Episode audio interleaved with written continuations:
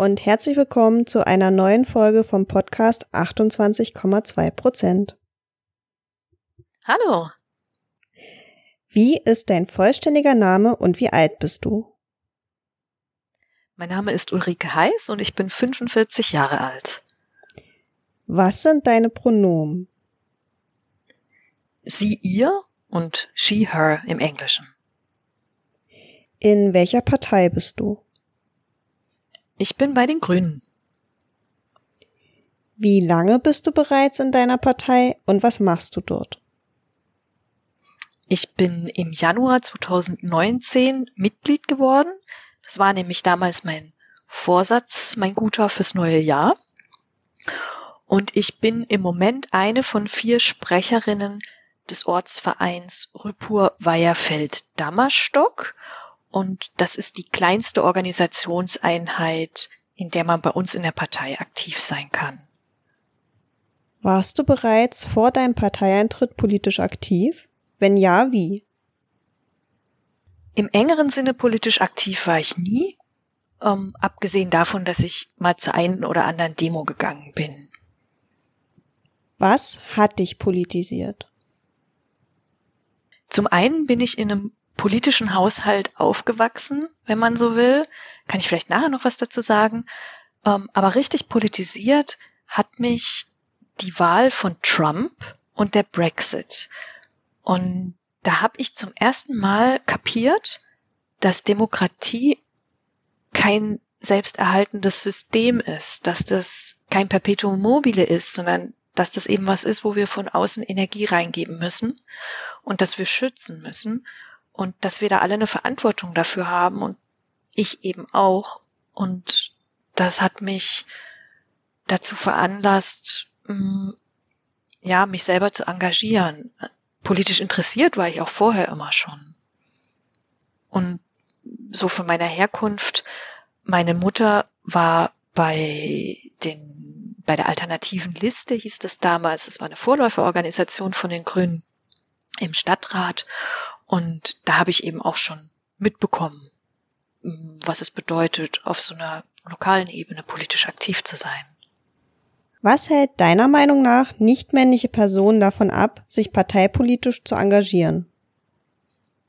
Ich glaube, dass in der Politik dieselben Mechanismen greifen, die anderswo auch aktiv sind, nämlich ähm, dass also in der, in der Wirtschaft ist es ja das Gleiche. Ja, also Frauen werden in Meetings häufiger unterbrochen. Ähm, Frauen werden häufig nicht ernst genommen. Ähm, mitunter werden die gleichen Sachen, die eine Frau gerade gesagt hat, wenn sie von einem Mann wiederholt werden, ähm, plötzlich ernst genommen und vorher äh, werden sie halt nicht gehört. Solche Dinge. Ähm, und ich glaube, dass das ein Punkt ist, ähm, so das Sozialverhalten, wie gehen wir miteinander um. Und ähm, ein anderer Punkt ist einfach die Vereinbarkeit. Also die Care-Arbeit hängt zu großen Teilen an Frauen und ich kenne nur sehr wenige Frauen mit kleinen Kindern, die aktiv Politik machen. Und für die ist das auch ein ganz schöner Balanceakt und gerade die hätten aber ganz schön viel zu sagen und beizutragen. Und da müssen wir, glaube ich, noch ganz viel tun, um ähm, ja zum einen die Care-Arbeit besser zu verteilen und zum anderen dafür zu sorgen, dass Care-Arbeit und politisch aktiv sein sich nicht gegenseitig ausschließen. Warum engagierst du dich ausgerechnet in deiner Partei? Mhm, als ich Mitglied wurde, habe ich mir nicht nur die Grünen angeschaut, sondern auch noch ein paar andere Parteien und die größte Übereinstimmung habe ich tatsächlich bei den Grünen gefunden. Besonders auch, weil mir das Thema Klimaschutz sehr stark am Herzen liegt. Und auch, weil die äh, Grünen ähm, ja mit die einzige Partei waren, die schon sehr früh gesagt haben, ähm, wir müssen uns in unseren Beziehungen zu Russland anders verhalten. Ähm, das war ja äh, gerade im Zuge dieser Trump-Wahl, ähm, wenn man das aufmerksam verfolgt hat, eigentlich auch schon ein Thema. Und ich hatte das Gefühl, dort ist es erkannt worden und anderswo nicht. Und ähm, ja, dann kommt eben so die, die äh, Traditionen, die ich zu Hause mitbekommen habe, sicher auch mit, auch wenn man natürlich gerne von sich denkt, ich habe mir das alles selber ähm, erdacht, äh, aber irgendwo bin ich ja sicher auch von meiner Herkunft beeinflusst. Und ähm, ja, die, die grünen Ideen, mit denen bin ich auch schon groß geworden, ein Stück weit. Was sind deine persönlichen politischen Kernthemen? Für mich ist besonders der Klimaschutz ein wichtiges Thema und aber auch der Schutz der Demokratie. Und beides finde ich eben bei den Grünen gut wieder. Ähm, das ist jetzt was, was man eher auf der Bundesebene verorten würde wahrscheinlich und nicht so sehr ähm, im Lokalen. Aber ich finde auch über diese Themen zu reden mit den Leuten vor Ort super wichtig und das in der Breite zu verankern. Und das ist eben was, was ich hier machen kann. Was war bisher dein größter politischer Erfolg? Ja, also ähm, da ich kein eigenes, ähm, kein, kein öffentliches Amt habe, sondern nur das kleinstmögliche Parteiamt, das es bei uns gibt, ähm, habe ich jetzt noch nicht so die großen politischen Erfolge vorzuweisen. Und ähm, für mich persönlich ist der größte Erfolg gewesen, dass wir in unserem Ortsverein mit einem neuen Gesprächsformat experimentiert haben. Und das ging auf die Initiative meiner Mitvorsitzenden zurück, die ähm, ge gesagt hat, hier, wir müssen miteinander ins Gespräch kommen. Es werden bei uns nicht alle im gleichen Maße gehört. Und dann haben wir mal ausprobiert, wie das ist, wenn wir die Redezeit begrenzen und eine Moderation einführen, damit nicht immer die lautesten oder die, die am längsten sprechen gehört werden, ähm, was ja auch meistens die Männer sind, ähm, sondern auch mal die leisen zu Wort kommen oder die mit den Bedenken zu Wort kommen. Und das war ein Riesenerfolg, weil wir da miteinander in eine Diskussion gekommen sind, die auch fruchtbar war und wo Mitglieder ihre politischen Sorgen auch mal in Ausdruck bringen konnten, ohne äh, Angst haben zu müssen, jetzt niedergebrüllt zu werden und wo wir auch wo ich das Gefühl hatte, wir konnten einigen Leuten auch wieder eine Heimat geben, die sich ein Stück weit entfremdet hatten. Also gerade zum Beispiel ältere Mitglieder, denen Pazifismus ganz wichtig ist und die jetzt gerade ganz stark mit ihrer Partei fremdeln, weil es Waffenlieferungen in die Ukraine gibt. Und wenn man da miteinander ins Gespräch kommt drüber, äh, statt die Leute niederzubrüllen, ihnen zu sagen, hier seid die Ewiggestrigen oder sonst irgend sowas. Und äh, heutzutage muss man das anders machen. Ähm, so funktioniert halt keine fruchtbare Diskussion. Und wir haben da, ähm, ja, wir sind in so einen guten Austausch gekommen, dass wir alle einhellig der Meinung waren, dass wir das fortsetzen wollen und dass wir mit diesem Format weiter experimentieren wollen. Und das finde ich einfach was Wunderschönes. Was würdest du an deiner Partei gern ändern? Also ich fange mal vielleicht an bei dem, was ich super finde. Ich finde es super, dass wir eine Quotierung haben. Und zwar nicht nur jetzt, wenn es um Parteiämter geht, sondern auch, wenn es darum geht, ähm, dass wir Delegierte irgendwo hinschicken oder bei unseren Redelisten, also dass wir auch wirklich dafür sorgen, dass ähm, Flinter zu Wort kommen und gehört werden.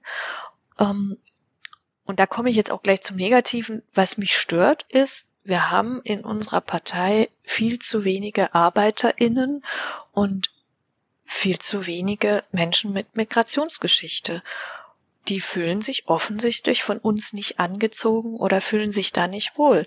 Und da denke ich, da müssen wir an uns arbeiten. Das muss einfach besser werden. Und wir müssen den Leuten zuhören und auch Politik für die machen, damit die sich bei uns zu Hause fühlen. Und das ist was, da wünsche ich mir, dass da ganz viel Bewegung reinkommt in nächster Zeit. Was machst du, wenn du nicht in deiner Partei arbeitest? Seife. Wer mir auf Mastodon folgt, hat bestimmt schon die eine oder andere gesehen, weil ähm, die, die mir gut gelingen, die zeige ich auch gerne her. Ähm, das macht mir eine Riesenfreude. Das ist was, wo ich total drin versinken kann, auch was Meditatives und meine, ähm, ja, meine Weltflucht auch vor den Dingen, die mich vielleicht bedrücken. Ähm, da finde ich mein Glück in der Seife.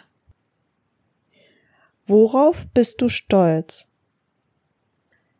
Hm, das ist eine Frage, die finde ich echt schwer zu beantworten, weil ähm, ich das Leben so auf Level 1 mit Stützrädern spiele. Also ich habe, wenn ich so meine Privilegien checke, fast alle, die jemand haben kann. Ich, das einzige, ich bin kein Mann. Also wenn ich jetzt noch Mann wäre, dann hätte ich sie wirklich alle. Und das mh, hm, heißt jetzt natürlich nicht, dass ich in meinem Leben nichts erreicht habe. Also ich habe natürlich auch viele coole Dinge schon gemacht, aber für mich ist es natürlich sehr viel leichter, als für jemand anderes dahin zu kommen. Und das bin ich mir auch einfach bewusst. Mhm. Und drum sind es für mich oft eher so auch private Dinge, die gut gelingen, auf die ich stolz bin.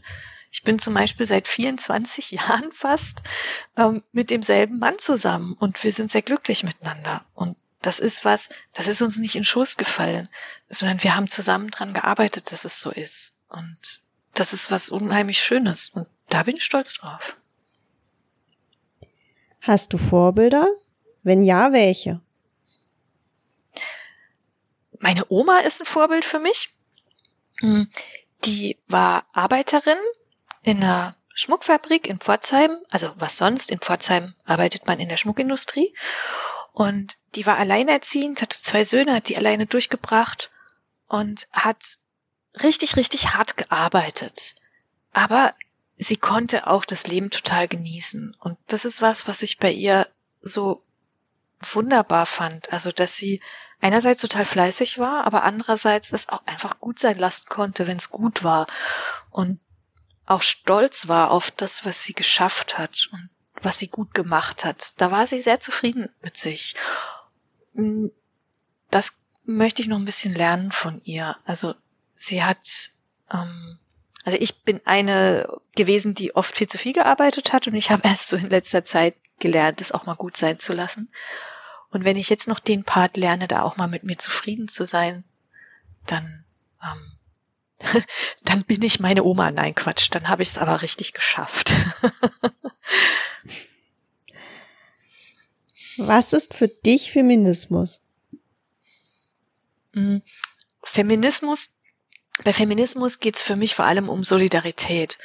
Also um Solidarität mit hm, Menschen, die an den Rand gedrängt werden, die es schwierig haben und die alleine, weil sie vielleicht wenige sind oder in einer, nicht in einer Machtposition sind, sich kein Gehör verschaffen können oder ähm, ihre Situation nicht verbessern können. Also da irgendwie die Ellbogen unterzuhaken und zu sagen, wir machen gemeinsam, dass es besser wird. So, das ist für mich Feminismus. Also will heißen, mein Feminismus ist intersektional. Ähm, mir geht's darum, ja, wirklich ähm, zu schauen, wie können wir ein gutes Leben für alle erreichen. Und deswegen schmerzt es mich auch besonders zu sehen, dass manche, die sich Feministinnen nennen, zum Beispiel Transpersonen so hart attackieren und ähm, da neue Ausschlüsse produzieren und auch Feindbilder markieren und wirklich real denen in, das Leben schwer machen, ihnen Schmerzen zufügen. Und das, das ist mir vollkommen unverständlich. Und für mich sind Transfrauen Frauen und da gibt es überhaupt keine Diskussion. Siehst du dich als Feministin? Ja, unbedingt. Also das hat ein bisschen gedauert, weil ich früher auch irgendwie so als junges Ding gedacht habe, ach, Feminismus brauchen wir nicht mehr, wir haben ja schon Gleichberechtigung, bis ich dann irgendwann gemerkt habe, dass das gar nicht stimmt. Wurdest du in deiner politischen Laufbahn schon einmal wegen deines Geschlechts anders behandelt als männliche Kollegen? Ja, ähm, ich bin ermutigt worden. Das ist ja bei den Grünen, wie erwähnt, so, dass wir alles Mögliche quotieren. Und ähm, ich bin auf diesem Weg schon zu zwei Landesdelegiertenkonferenzen und einer Bundesdelegiertenkonferenz delegiert worden und fand es eine ungeheure Bereicherung. Und ich hätte mich da wahrscheinlich nicht drauf beworben, wenn nicht einfach konkret noch Frauen gesucht worden wären und ich nicht von anderen ermutigt worden wäre, da mitzumachen. Und bin total dankbar für die Erfahrung. Welche Frage oder Floskel begegnet dir im politischen Kontext immer wieder, die du nicht mehr hören kannst? Ja, so ein, ähm, die da oben machen eh, was sie wollen. Ähm, also aus so einer Haltung raus, ähm, sich äh, des nicht bereitseins, sich selber auch zu engagieren. Also ähm, ja, so ein Schimpfen auf Politik ohne mh, ohne selber mitzumischen. Das, das finde ich oft etwas billig. Also wenn man die Kapazität nicht hat, weil man eben zum Beispiel die ganze Zeit Care-Arbeit macht, ähm, ist das für mich was anderes. Aber ähm, äh, so, ein, so ein Mangel an Kompromissbereitschaft oder Kompromissfähigkeit und so zu tun, als wären die Dinge so ganz einfach, ähm, das enttäuscht mich manchmal, weil ich einfach weiß, dass Politik Lösungen für unheimlich komplexe Probleme sucht und dass dazu auch immer Kompromisse nötig sind und dass die PolitikerInnen, die ich bisher kennengelernt habe, alle ganz ehrlich um gute Lösungen ringen und auch für ihre Sache kämpfen. Und das, was wir da kriegen, ist die unter den Umständen bestmögliche Lösung meistens. Und ja, da sind immer welche unzufrieden, das ist ja klar. Was sind deine politischen Ziele für die nächsten Jahre?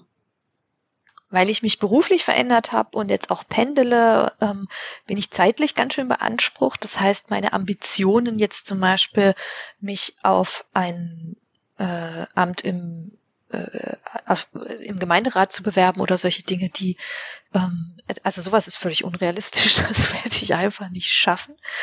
Das heißt, meine politischen Ziele beschränken sich hier auf meinen Ortsverein und da haben wir uns vorgenommen, die Bürgervereine zu kapern. Das, also, das klingt jetzt so dramatisch, aber Tatsache ist, dass es bei uns in unseren Ortsteilen, ich weiß nicht, ob das in allen Städten so ist, aber bei uns in Karlsruhe gibt es in den Ortsteilen Bürgervereine, die sich eben um die Belange der BürgerInnen äh, kümmern und da mh, die werden auch von der Politik angehört als ähm, oh, ich habe vergessen, wie das heißt. Ähm, äh, Vertreter öffentlicher Belange oder sowas.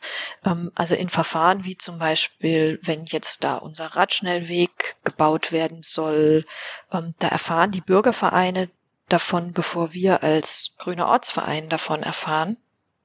Das heißt, da findet ein Informationsfluss statt, die werden aber auch mit ihrer Meinung angehört und wenn da lauter Leute drin sind, die nur Auto fahren wollen, dann ähm, wird es entsprechend an die Stadtverwaltung ähm, oder auch an das beteiligte Regierungspräsidium zurückgespiegelt und dort ist man dann der Ansicht, die Leute wollen das nicht.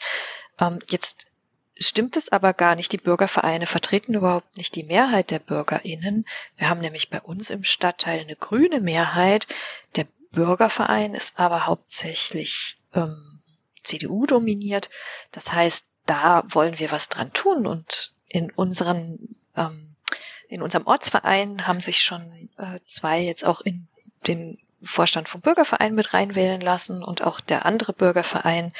Ähm, da tut sich jetzt langsam was, so dass auch äh, man schon konkrete Ergebnisse bemerkt, wie zum Beispiel in diesen ähm, Publikationen, die da monatlich rausgegeben werden, äh, wo die Bürgervereine dann auch immer äh, äh beitragen können, äh, sind die Beiträge schon deutlich fahrradfreundlicher geworden.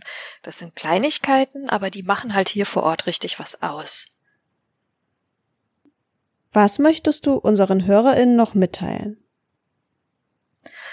Um, ähm, ich möchte ein Plädoyer für die Quote mitgeben.